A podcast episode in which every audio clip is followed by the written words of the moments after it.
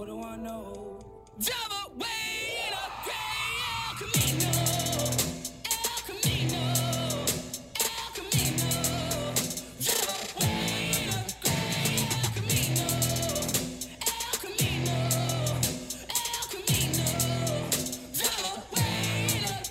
Welcome to Fireside Nets with Spen and Nick, brought to you by Empire Sports Media. Before I introduce you guys to our guest, I wanted to brief everybody quickly on what's been happening. We took a week hiatus from Fireside last week. We did not record an episode Memorial Day weekend. Obviously, we didn't record last night when we usually do. Uh, Nick, my brother, who's the co-host, he's been very busy with his comedy sketch show. I mostly blame myself. They're in Manhattan. If you're interested in uh, in checking out that show, let me know.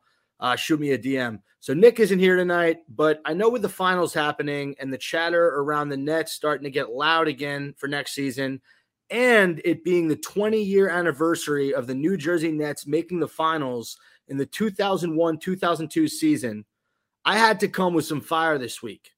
And even if it's a day late, I'm okay with that. So without further ado, our first recurring former player guest ever, Aaron the A Train Williams, today joins me on the podcast. What's going on, Aaron? How are you? I'm doing great. How are you? I'm doing well. Did you know that you are the first player recurring guest on Fireside Nets? I did not know that. I'm honored. Thank you. We've we've had Kenny Anderson, we've had Bostjan Nachbar and CJ Watson and Aaron Williams, and now we've had you twice. So very happy to have you on. Uh, in my opinion, you played on the Nets teams when they were most exciting in the best era to be a Nets fan. So for me, that means the world. Um, as I mentioned, you know, you played in the NBA. You're you're you're a been in the league for 15 years, I think, 93 to 08. Is, is that about right? Uh, yeah, well, I think it's officially 13 or 14, maybe. Okay. Yeah, Right. Because I went overseas for like a year or two. So Okay. But most importantly, you played four and a half seasons with the Nets from 2000 to 2005. Um, you Yeah. were the first first big man off the bench, and and in your best season with the Nets, you put up 10.2 points per game and 7.2 rebounds per game in 2000. So my first question is when you hear, you know, the 20 year anniversary of that 01 02 team, I mean, what goes through your mind? I'm getting old because until you said that, I had no idea that was really the 20 year anniversary of it. Um, yeah, I mean, time flies. Um, a lot of things have changed since then. You know, the game has changed, and uh, you know, yeah, 20 years. Wow, I, I didn't even think about it till you said that. That's crazy, right? Yeah, it's uh it's been that type of week with, with, with kind of these things just popping up. Um, I know the first time we had Jan, we talked a lot about those those early 2000 Nets teams. We're not going to talk about him as much on this episode, but for for our younger audience out there, just tell them what you remember most about playing with Jason Kidd, Richard Jefferson, Kenyon Martin, what it was like to play with those guys and go to the finals in back-to-back seasons. Um, it was pretty wild, you know. Uh, I don't. I think we'd be lying if we told you we expected that to happen. Um, when we first uh, traded for uh, for J Kidd, uh, we knew we were going to be good. We knew we had a lot of athletes, and uh, we had a lot of guys who had the right attitudes and, and high IQ players and players who played the right way. And um, you know, throughout training camp, we realized that we, you know, we might have something here. Um, I think it was a it was a real balanced team, and um, you know, we as the season went on, we just you know we started beating a lot of teams, and we've seen that we can play at a high level. And uh, when you have a guy like Jay Kidd leading the way, you know, any given night, you you you're going to win some games, no matter if you're going in the, into the fourth quarter down ten or up ten. You know, you, it didn't really matter. You you always knew you had a chance to win with when you're playing with greatness. Were you surprised to see how successful he was this year uh, as the Mavericks coach, or, or that doesn't surprise you because you played with him? Uh, I think every I think they kind of took the lead by surprise towards the end of the year. Um, I, nobody thought they were going to be that, that play that well, especially into the playoffs. Um, I think once the playoffs started, they kind of found their niche and found their groove, and um, they they started clicking on all cylinders. And they were, you know, they were a tough out. Um, you know, Luka's no joke. You know, he's he's a similar type of type of player to J Kidd. You know, he he doesn't do it on the defensive end like J Kidd does, but um, he's he's a hell of a player. He's hard to stop. He gets his teammates involved. Uh, he gets them open shots, and um, if they they're on maybe you know one or two pieces away themselves, they're they're, they're right there. Yeah, I, I give J Kidd a lot of credit. I thought he did a great job with that team uh, because I, I think the second best player after Luka was Spencer Dinwiddie or Jalen Brunson. I mean, I mean, take your pick. But as a second option for if you're trying to be a championship contender, those guys are good. I don't know if they're second option good. Um, I know the last time we had Jan, we talked about you know that that 0102 series against the Lakers, and basically what, what you said to me was there was no way we were beating Kobe Bryant. So I, I mean, you go into a series like that, knowing the greatness of Kobe and and, and Shaq. Like, how, how are you able to compete? And and I know that first game you gave them a run for their money, and after that the series kind of got away from you. But what's your mindset going into going into a series against the likes of Kobe Bryant? Um, we had another guy there who's pretty good named Shaq. Yeah, Uh, I know. You, you punched him. You punched him in the gut and you got his respect. I remember that story. Yeah. That's one of my favorite Yeah, stories. yeah, yeah. um, you know, when the when the series started, we didn't think we didn't have a chance. We thought we had a chance, but as it went on, um, we realized that you know we these guys are on a mission. You know, this is one of the one of the all time great teams. You know what I mean? And to be led by two arguably top ten players of all time, and they have probably, you know, if, if you want to rate role players as top 10, they had a couple of those guys in there too, you know. So they, they were a, a well-oiled machine and they had um, I mean Phil Jackson's coaching them. Um, they, they were just on a mission, man. It's you know, when it started, we, we thought we had a chance and they just took it to us and we didn't they punched us in the mouth. We didn't know what hit us, and it was just were just going along for the ride at that point. I mean, you, you guys are also sandwiched between like you were in the you were in the middle of their three-peat, right? Because they had beat the Pacers. Oh no, you weren't. You were the last team they beat, and then the next year it was the Spurs because you guys got back to the championship. I'm sorry, that's what I'm that's what I'm misremembering. So the last time we talked, you said when you went into that Spurs series, and, and even after the first few games, you thought you guys really had a shot, and you took them six games. I mean, it was a very competitive series. If you could go back 19 years and and and get Byron Scott's ear, is there anything you would change about that Nets Spurs series? Oh man, um, you know, I, I don't know if there's things I would change. I think maybe our, our strategy, maybe you can change your strategy a little bit. But um, I mean, again, they you know they had some great players. Um, do I think we should have won that series? Yes, but to lose to Manu Ginobili, Tony Parker, and Tim Duncan with Gregg Popovich as their coach, you know what I mean? We it's no, no one's gonna go down in history saying that that you know that Nets team choked or anything like that. You know, we Right, right. we gave it what we had. Um, you know, a few tweaks here and there. You know, who knows what happens. Um, I definitely think we had the personnel to win it, um, and experience from being there the, the, the year before, but um, it just wasn't to be. You hear a lot of guys these days, you know, Charles Barkley, Gary Payton, Shaq. They talk about how much more the NBA was even just 20 years ago. So, in, your opinion, what is the main difference between the NBA when you played versus the NBA today? Oh man. Well, I mean, the obvious is you know all the three point shots that are taken in a game. I think the pace is a little faster. The game has gotten softer. I don't, I don't think necessarily the players have gotten softer. I think by default they've gotten softer because the game is called different, so you have to play different. But at the same time, the, the level of flopping is outrageous. Um, yeah. So I mean, the main thing is just the three pointers, and it just seems like players back in the day, you know, there was more post play. You had Hall of Fame centers on a, a whole bunch of teams. You know, Patrick Ewing's and you know Akeem Olajuwon's. You know, Alonzo Mourning's on. You know, there's a whole lot of. The game was just different. There wasn't so that path to the basket wasn't necessarily necessarily there like it is now. You know, nowadays the, the five man's out shooting threes and he's forced to guard guys who are shooting threes. So it, it kind of opens the middle up for a lot of guys. And um, the pace is different. You know, I think they they run a lot more. And uh, just because there's no down low presence, you know, back in the day, you would come down, pound the ball, you know, pass it to the wing and look inside. They don't do it anymore. Now it's just pass, cut. Who's open for the first three? They're shooting it. You know, um, so it's it's a three point shooting league. They've gotten to the point now where almost every position has to be able to shoot threes, or you can't play.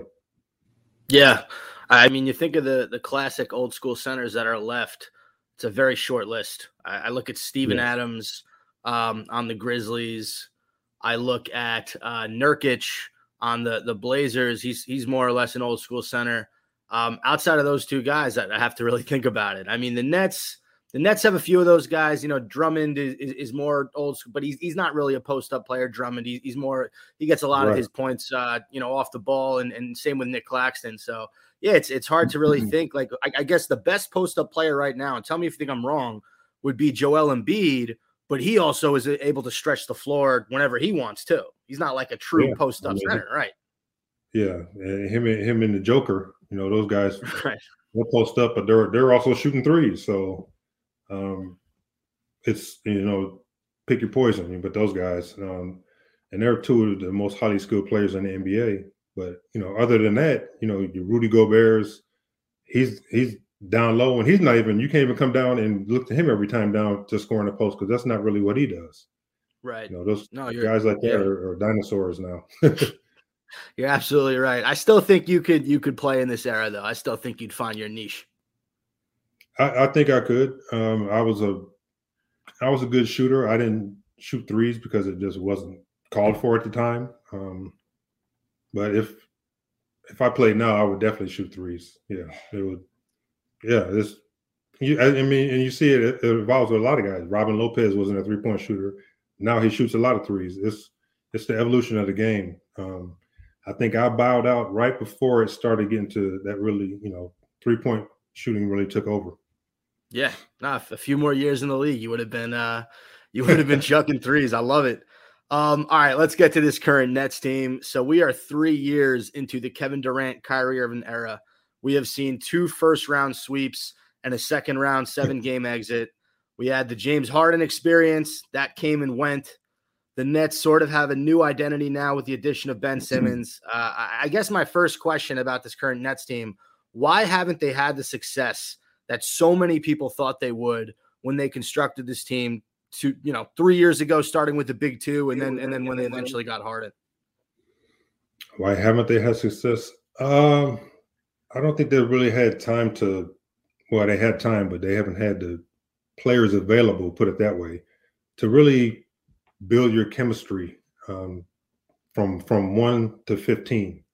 You know, you had players. You, you, they got swept in the playoffs, but in the playoffs, you had guys like Blake Griffin came in once they were like, oh, oh shit, we, what are we gonna do? We might as well let's try it. You know, he just pulled that out his ass. Um, and Blake played good. Yeah, And uh, you got LaMarcus Aldridge over there. No, he can give you something. I mean, what you were doing wasn't working, so let's you know try something. He, I don't think he played a minute in the whole series. Um, and I, I think they were forced to. I mean, uh, Joe getting hurt really hurt them. I think he's a guy who spaced the floor, and um, and Kyrie, you know, the whole COVID thing kind of just forced them to not be able to really gel together as a unit and go through, you know, ways to come back, you know, against teams when you're down 20 throughout, you know, throughout an 82 game season, there's every game is unique and there's different, um, has its own personalities. And you find a way to win this way one game and this way the next game. And through an 82 game season, you you build that trust and continuity in your whole team. And I don't think they were able to do that. I mean, at the end of the season, it was just, okay, Kyrie, we need you to score 40. Durant, we need you to score 40. And if you don't, we're, you know, you have no chance. And I do you think, remember? yeah, I'm sorry. Go on. uh, oh no, I was just gonna say, and then uh, the Celtics took took both of those guys away. I, I mean, that's a whole nother story. I don't know if you want to talk about that, but I don't know what the hell happened to those guys, man. They Yeah. were they were just no shows, and yeah. No, we, we can get into that. No, we- we, can absolutely get into that. My, my follow up question was just going to be you know, you played a long time in the NBA. Do you ever remember a, a season where you think that your team had the talent, but some guys might have been hurt, some guys might have been unavailable, and it just it didn't happen because like something similar to the Nets. Did that ever happen during the course of your career? Uh, no, I don't think I've ever been in, in a that spot where someone got hurt and we were forced to play without one of our best players at important times of the, year or um, like coming down the stretch in the playoffs. I, don't think we, I've ever been in that position where we were forced to play without one of our best players. Yeah, it's extremely unique if you think about it, because you go into this this last season with Kevin Durant, Kyrie Irving, and James Harden, arguably three of the top ten players in the league. Kyrie can't play because the vaccine mandate. KD goes down. Harden's got to play by himself. He gets mad. He asks for a trade. He's out of there. Kyrie eventually comes back, and, and him and KD were just never really able to gel with the rest of the team, I think. And and and you alluded to that in the Celtics series.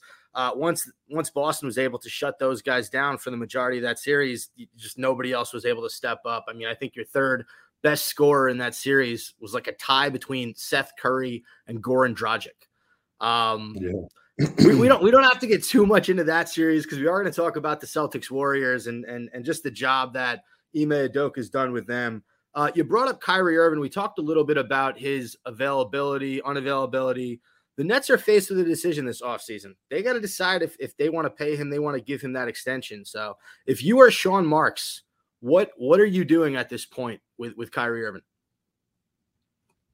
Uh, I, I think you kind of have to pay him, um, but you have to sit down and have a talk with him, and kind of lay down the law. You know, we're paying you to play. We need you to play. You know, we support you whatever you're doing off the court, but we need you first and foremost to be on the court for us, and then we'll take it from there. Um, I, I, if I'm the Nets, I, I think you have to sign him. He, he's just for his talent. And I think you you want to give it a shot with him, Durant, and Simmons. Let's let's see at least see how it looks on the court. Let's see how it works. And if it doesn't, it's not working.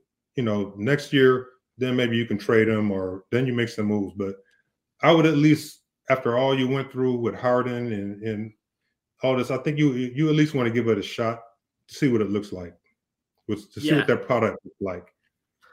Yeah, and you have no backup plan. Like, like there's no one on the free agent market, nobody who who's going to be traded that will come close to the value that Kyrie Irving brings to your basketball team. So absolutely, I, I 100% agree. I think most of Nets, most of the Nets fan base agrees with agrees with you. I think there are some people who are who are a little bit done with with Kyrie Irving's, Kyrie Irving's whole shtick, uh, but I'm not one of them. He, he's too talented. I don't really blame this last season on him. It, it- it was his decision. It is what it is. Um, but you know, you've been waiting three years to get him and Kevin Durant on the court with a team that can win a championship. And you brought up Ben Simmons. I, I mean, when that guy's healthy, and if he's going to be your third option, forget about it, Aaron. This team can can really make a run. Um, Absolutely. One thing I will say, um, I, I think another one of the problems that they ran into this year is who was the leader on the team. You know what I mean?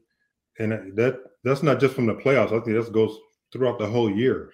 right. For for Kyrie to be, I mean, obviously he had he couldn't play because of COVID, but then you had Harden, and Harden kind of comes back, you know, or he the hamstring. I don't know if that was really a hamstring issue. it's just you know the guys just their attitudes is it, it- you just doesn't feel like they were all on the same page trying to win and trying to do whatever it took for the team to win Yeah. like there's something something's wrong there i don't know if it starts with steve nash or or sean marks i don't know but something isn't quite right there and it, it maybe it goes back to when Kyrie and Durant first came there and they said we don't need a coach you know we're, we're good yeah. well, I mean, that's. I mean, you see how ridiculous that was after this year. Um, but yeah, something has to be done with the leadership on the team. Whether Durant, you know, takes the lead, he, should be the leader. You would think, and um, you know, you got to lay down the law. And you got to get all those guys on the on the same page because if they're on the same page, they're, they're going to be really dangerous.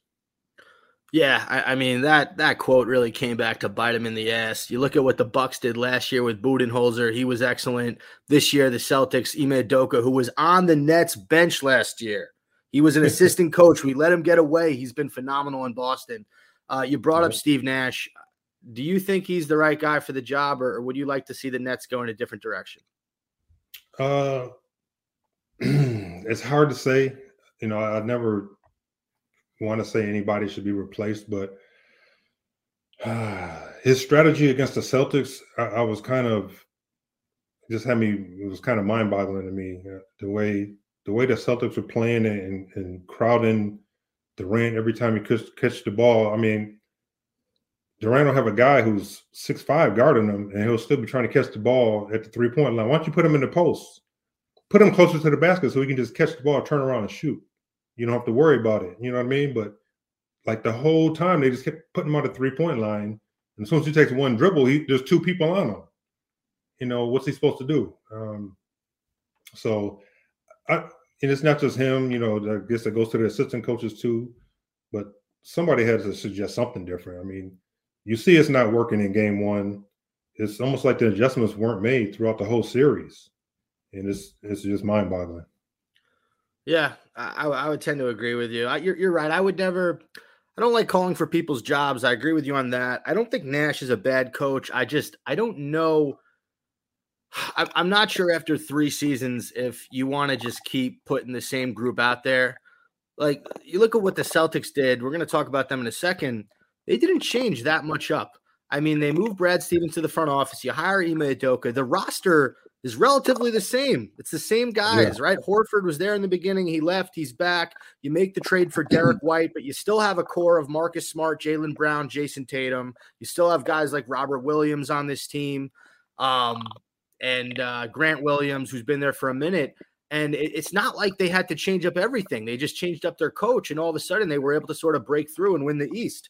So I I I don't not like Nash, but you, you've seen the result the past three seasons, and you know you have the same core. I, I don't know. I think it's time to switch up the coaching, but I, we we both know how close Nash and Marks are, and I don't think that Marks is, is going to make that move. I think they're going to run it back with with with Steve Nash.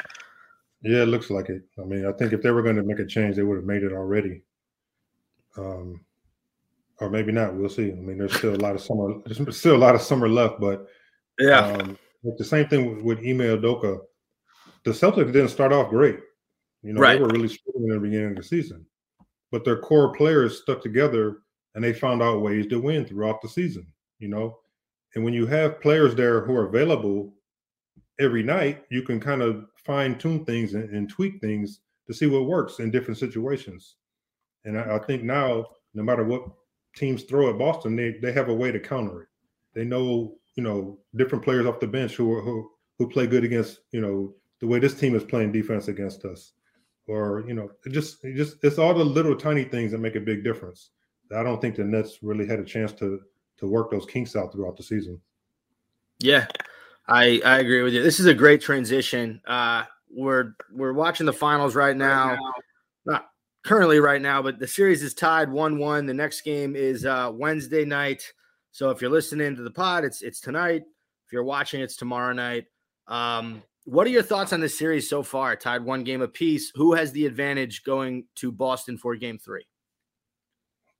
Uh, I think the easy answer is just to say the Warriors because they've been there. You know, they've been there, done that. They have the experience. I think they showed in Game Two that they're not, you know, they're not flustered. You know, Draymond said right after the game, "We're not worried." You know, Steph was, you know, they're not worried. And, you know, I think they were maybe a little worried by the way they lost that fourth quarter, but um, it, I think they realized that as good as they played throughout that game, uh, just go back, watch film on that fourth fourth quarter, tweak some things. You know, don't make silly mistakes, t- silly turnovers, and uh, the game is totally different. You know, one, Boston kind of got rolling there in the fourth quarter, and a lot of guys who normally don't hit big shots and probably won't again were hitting big shots. You know, I, I was sitting watching the game like, can Derrick White miss a shot? Is this is crazy? Uh, is Horford like Dirk Nowitzki out there? Like, what is going on? You know, he, he wasn't missing.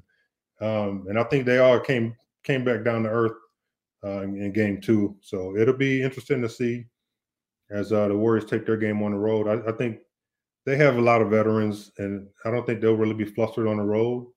So uh, it'll be exciting to watch. What is your prediction for the rest of the series? Uh, I'm going to take the Warriors in seven. Seven. Okay. I like that. Yeah. Um, my, why do analysts always feel the need to like not only talk about a guy's legacy while it's happening, like with Steph Curry, but why do they feel the need to compare Steph and the greatness that he brings to the game and what he's doing out on the court, and they compare him to LeBron? Can't we just respect that both these guys are incredible? Like, like comparing them is so stupid to me. Yeah, especially when their games are totally different. They don't play the same position. Um, yeah, I, I think we tend to do that. You know, with everything. always. You know, we're always Yeah. comparing Jordan to LeBron, and who. I mean, it's it's very rare that we just sit back and appreciate both of them and their greatness. Just appreciate the greatness that why why why he's here. You know, and um, Steph is doing something that has never been seen before. And he's damn near single handedly, you know, changed the game. and uh, it's it's just it's amazing to watch him play. And uh, actually, I think he's underrated because he's one of the best ball handlers I've ever seen, and he's a great passer. And uh, he gets to the basket and he finishes at the basket as good as anybody. And I think he's doesn't get enough credit for that. You know, you see him pulling up from 30 feet, and that's the wow moment, but you tend to overlook all the other things he does, in addition to actually being a pretty good defensive player. Yeah. Um, his his defense has improved and and you see it in this postseason. He's been really I wouldn't say locking guys up, but he's been giving guys a hard time, and uh, specifically Jayson Tatum. Like Tatum does not want to take Curry when he gets the ball. It's it's kind of embarrassing. Um, you talked you talked about Curry changing the game. I want to tell you a quick story, and this is sort of a humble brag. Uh, not only has he changed the game around the NBA, he's influenced his teammates. You see the shot that Jordan Poole took in Game Two a step in from Yes. half court, right? He nails it. So I'm I'm at the park the other day. I'm playing this kid one on one, and that thought goes through my head. Oh shit, that shot that he took, I'm I'm gonna try that. So I back out and I just pulled up from like 30 feet and, and drilled it. And this kid looked at me, and I'm and I'm thinking, if it's not for Steph Curry and Jordan Poole, I don't take that shot. That's a bad shot. But Yeah. I was feeling it that day. I had hit a few threes. I'm thinking, you know, he did that the other night. Why can't I do it? And it, it worked out. So uh, it's interesting that you said that in regards to him changing the game because I don't take that shot if it's not for Steph Curry. Oh yeah, I mean, not to sound like an old man, but back when I played, if someone was shooting that, you're like, this dude needs to be drug tested. Like, what is he doing? you know, the coach would cuss him out, and he'd be on the bench, you know, right away. But nowadays, it, it's it's uh, totally different. And I know you mentioned Jordan Poole. I think that guy, he's a great young player. He's going to be really good when he first of all when he learns to play defense. His defense is Yeah. horrible, Yeah. but other than that, he's he's so lucky that he ended up with the Warriors because there's not a better team for him for his style of play, and a better person to learn from than Steph and Klay Thompson from how to move without the ball. And because the Warriors offense is mostly finesse, and that's fits him so so perfect. He's he's the perfect young player for them. If you were Klay Thompson's teammate right now, you know, he's been struggling. Um, do you say anything to him or do you have a feeling you you know he's a veteran, he's a three-time champion, he's gonna figure it out? You know, you, I've been watching him since he came back, and he takes a lot of crazy shots, and he misses a lot of shots. But then every once in a while, he has those games where he just he goes for thirty or forty, and, and you're like, oh, that old Klay's back. I don't think he's necessarily back. And I was having this conversation with my son the other day. Uh, I think a lot of reasons he takes some of these shots that aren't necessarily good shots is because coming back from the injuries he's come back from, he's first of all he's not really hundred percent yet. Um, you know, that's physical and mental. So he he he I don't think he's 100 percent yet. He will be next year, but I don't think he's confident in his ability to create off the dribble like he was before. So if he catches the ball and coming off a screen or, or wherever, if he's even a little bit open, he's going to shoot it because I don't think he's confident that once the defender, you know, is on him, he's going to be able to create something for himself. But uh, yeah, he's he's definitely struggling. I don't think you say something to him because, like I said, he's liable to go for 35, you know, tomorrow night. Um, so you know, who knows? You know, I, I, if you haven't said nothing to him all year, because he's been he's been playing this way all year. Honestly, Right. not like he's been playing really, really good, and all of a sudden he's in a slump. He's been up and down all year, and I think it's just because he's not totally 100. percent and now you're playing at the highest level against one of the best defensive teams in the NBA, and shots aren't coming easy. So, you know, you got you got to live with it. I mean, I think you you live with Klay shooting 19 shots. Uh, I, there's not many players you'd rather have shooting 19 shots than him. So, yeah, I think you got to live with it, and, and he'll hit him. He'll hit him eventually. And and if you're the Warriors, I mean, Klay's had two really bad games. The first game you really could have won. You were up most of the game, you lost. The second game you won despite him playing bad. If he gives you a decent performance, I mean, it, it might not even be close anymore for the rest of the series. Um, on the other side of things, you, know, Jaylen Brown's had a really solid two games. Uh, he wasn't as good as game in game two, but in game one, he took over in that fourth quarter. Jayson Tatum ha- has sort of underwhelmed on on both ends of the ball. I know he had a good scoring night in game two, but no assists for, for Jayson Tatum. Do you, what do you think of Jayson Tatum? Do you think do, do we hold Tatum to an unfair standard, or should he be a top five player in this league? I don't know. He's definitely not top five. Um, I think this is his chance to break through to be on that next tier of player. I think he's right there. He's a star, but I'm not sure he's a superstar yet. Um, he's right there. I think this this series, even if they don't win, but if he plays well, and and the games are competitive, and you know, but they still end up losing, I think he can break through to a superstar level. I personally, I just don't think he's there just yet. Um, he's had moments of it throughout the playoffs. He's been playing really well, but you know, the time is now. It's, it's all about winning, and uh, we'll see. I think if if he can lead his team to a championship, definitely he'll be he'll be at that next level, and I, I'll consider him a superstar. Um, and like I said, even if he plays really well and they don't win, I, I consider him a superstar. But I don't think through the first two games of the series, I don't think I would put him on that level just yet. If you're the Celtics, how do you handle Draymond Green and what he did in game two moving forward? Because he took over the game with his physicality, with, with his stuff between the whistle. I, I, mean, if you're if you're in that Celtics locker room, like what are you saying but before games three and four about Draymond Green? I think you hope he keeps doing it. I mean, um, and, and by that I mean you kind of once he starts it, you kind of bait him because he he will keep going and he will get texts. You know, he came close to getting thrown out that game, you know, you know, game two. Um, so I, I think the Celtics, you try to use that against them. Um, and the Celtics have some pretty tough players. They're, they're not a soft team by any means. Um, any team that can play defense the way they play, uh, defense is toughness, toughness and, and will. Um, I think they have some tough guys, and I just just don't back down to them, but just don't cross the line. If you see he's starting to get going, just maybe nudge him a little bit and say something to him to get him really riled up, and hopefully he gets another tech and gets thrown out. You know, that's that's what I would say to the guys. Um, other than that, it's not like he's not going to score 30. You know, he's he's definitely the engine that makes their offense go. But you know, if you can get him out the game, that's goes a, a big way towards winning. If, if I'm the Celtics, I'm going to Marcus Smart. I'm going to Grant Williams, and I'm saying, you guys see what Draymond's doing from a physical standpoint. I need that from both you guys. Smart has really not had, you know, his moment throughout these first two games. He played decent in game one, but I don't think in that fourth quarter he barely played. Um, I would like to see him raise his level of play and, and, sort of meet what Draymond's doing. And then and then Grant Williams has, has sort of been a no-show in this series so far. So from those two guys, if they can give you that physicality, I mean, Marcus Smart was was the uh, the defensive player of the year this year, right? Like no one's more yeah. physical and and and smart on defense than Marcus Smart. You have Robert Williams, who's also an All NBA defensive player. Um, you should not be getting punked by Draymond Green. You have too many guys on the Celtics who are who are physical yeah. enough to deal with that. Um, yeah, he, all right. yeah. Yeah, Draymond's like the one physical, the one physical guy on, on Golden State, and you're letting him get That's away. Really it. Yeah. That's really can't it. let that happen. Aaron, you've been awesome. I have two more quick segments before we let you go. The the first segment is what does Aaron Williams think? What do you think of the NBA contemplating on shortening an 82 game season?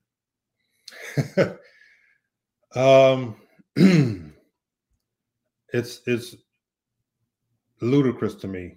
Um, the guys already don't play 82 games, so you know the game, the rules have changed. The game isn't as physical as it was. A lot of guys have load management, and, and they're they don't play. So I don't, you know, when guys are taking load management and not playing, and people are still getting hurt, what's the point of reducing the number of games? You know, a player can get hurt if you have 13 games, and players can get hurt if it's, you know, and I, it, it can't be wear and tear because players don't practice like they used to. You know, practice is like a cakewalk nowadays. Even in training camps, you know, you can't do two a days anymore. You know, guys have they have chefs, they feed the guy, they have massages, they get everything you need. They're, they stay in the best hotels. You fly private jets everywhere you go. I mean, how much more do you need? I mean, is is the game really that tough for you? If it's that tough for you, then you can't play.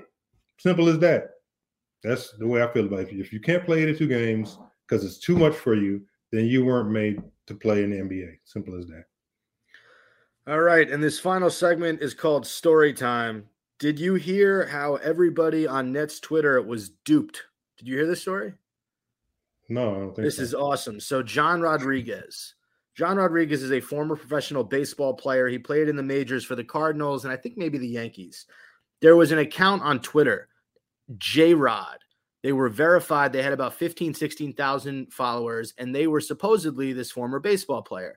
They were on spaces talking about the Nets. They were a diehard Nets fan. Turns out they were a catfish. They were impersonating the real uh what's the guy's name john rodriguez whose twitter is extremely low key he's not like someone in the in the you know public spotlight and uh, this guy was called out and basically exposed and he deleted his twitter so the entire you know everyone who converses about the nets and what we call nets twitter world uh, they got Yeah. catfished and duped by this guy it was insane What was what what kind of stuff was he saying? he was he was speaking normally about the Nets. He was a diehard fan, but he was pretending to be this baseball, this former MLB player, and everyone fell for it. So my question is, what happens if if somebody you know starts impersonating Aaron Williams and they create a whole a whole Twitter talking about the Nets as Aaron Williams? That'd be crazy. Uh, yeah. I mean, uh, you just yeah. Well, you can you can get you got my number. You can call me and see if it's really me. So, There you so go. you'll No, contact if it's real or not. I got you. I like that a lot. I appreciate that. Um, oh man. Okay. I, I think that does it. Aaron, thank you so much for coming on. It was a blast to sort of celebrate the 20th anniversary with you. I know you, you were telling me earlier you can't believe it's been 20 years, but um you gave me so many awesome memories as a child on those Nets teams. I'm now almost 30 years old, and I'm just so lucky to be lucky to be having you on this show. So thank you so much for coming on. Is there anybody that you would like to shout out before you go? uh, just my kids, man. You know, my, my son's working hard trying to get a D1 scholarship. Uh, my daughter's playing here at Michigan. She's she'll be a junior, and uh, my my oldest daughter is grad school now at, at Tulane. She played volleyball, so uh, shout out to them. Um, keep up the hard, you know, the hard work, and uh, keep grinding, and it'll happen. I wish them nothing but the best. Thank you so much for coming on. And everybody, thanks for listening to another episode of Fireside Nets with Spen and Nick, brought to you by Empire Sports Media. Tune in next week.